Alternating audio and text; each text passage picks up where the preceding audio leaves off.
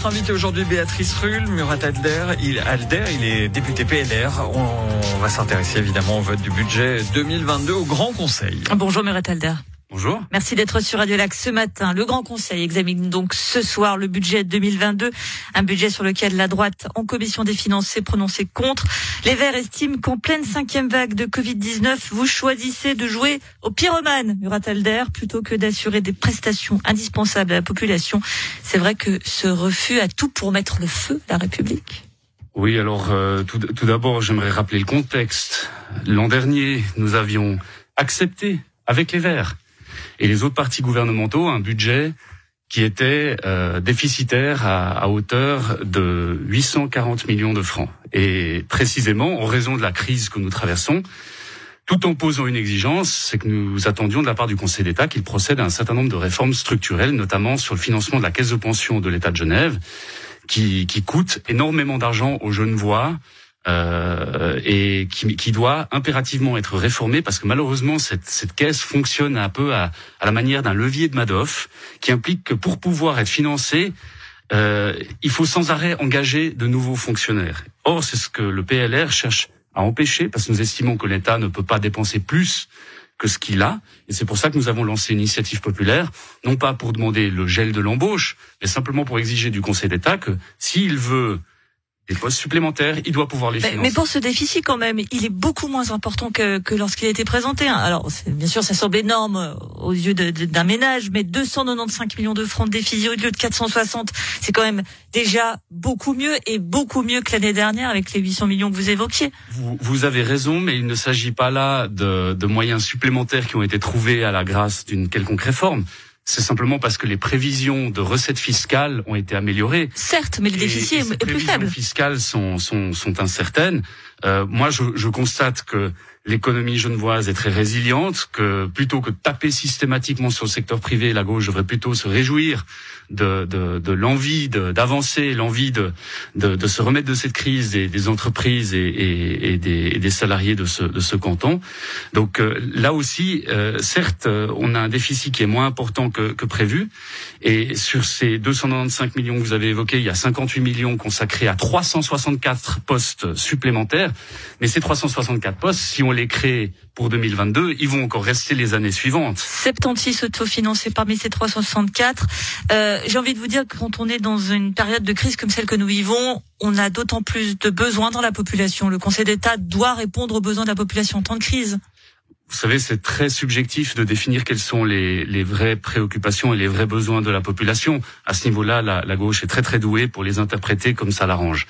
Euh, ce que je ce que je constate, c'est que depuis 2011, la, démographie genevoise a évolué à la faveur d'une augmentation de 9% du nombre d'habitants, mais par contre le nombre de fonctionnaires a lui augmenté de 17%.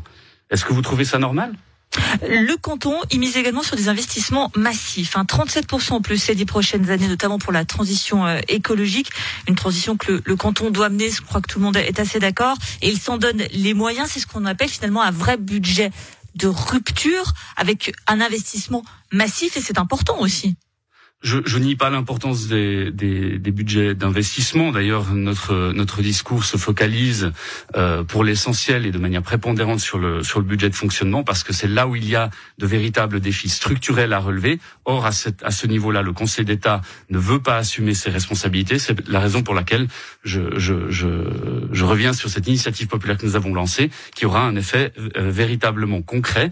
Je, je me dois aussi de dire que la, la, les finances publiques, ça nous concerne tous. La, la dette, c'est notre dette. C'est, ce qu'on va léguer aussi aux générations futures. Mais c'est ce que j'ai envie de vous demander, Murtalder. Est-ce que l'on gère un budget d'un canton comme on gère le budget d'un ménage? J'entends que il faut aussi parfois accepter d'avoir un déficit pour faire fonctionner pour le bien de la communauté.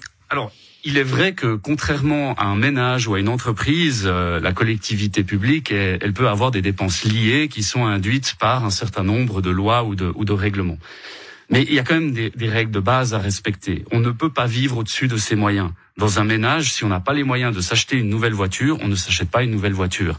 Dans une entreprise, si on n'a pas les moyens de s'acheter un nouvel équipement informatique, on n'achète pas un nouvel équipement informatique. Le problème, c'est que, c'est que à, l'État, on ne veut pas entendre ce discours-là, et je ne suis pas convaincu que la création, par exemple, au département de l'instruction publique, de postes d'éducateurs spécialisés ait un quelconque lien avec la crise sanitaire que nous traversons.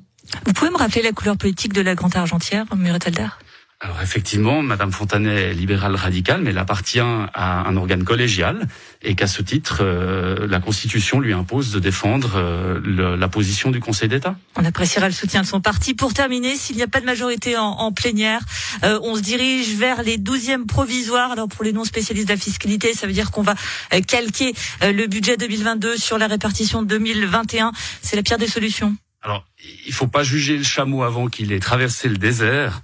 On n'en est, pas encore là. Euh, on, on, on, verra bien les décisions qui sont prises. La situation, elle est, elle est pas aussi certaine euh, qu'on pourrait le croire. La tribune de Genève a évoqué un, certain nombre de, scénarios. Euh, nous ne savons toujours pas à l'heure actuelle quelle sera la position, notamment du, du MCG, qui joue un rôle de, pivot euh, dans, ce, dans cette affaire. Si ce budget est refusé, ce n'est pas la fin du monde. Ça n'empêchera pas l'État de continuer de, de, fonctionner et ça ne dispensera pas le Conseil d'État de l'effort de revenir avec un budget plus raisonnable et qui soit de nature à susciter l'agrément de la droite. Voilà, c'est dit. Ne jugeons pas le chameau avant d'avoir traversé le désert. On retiendra ça. Merci beaucoup, Murat Elder, membre de la Commission des Finances. Et, et bonne séance à ce soir. Excellente fête de fin d'année à vous.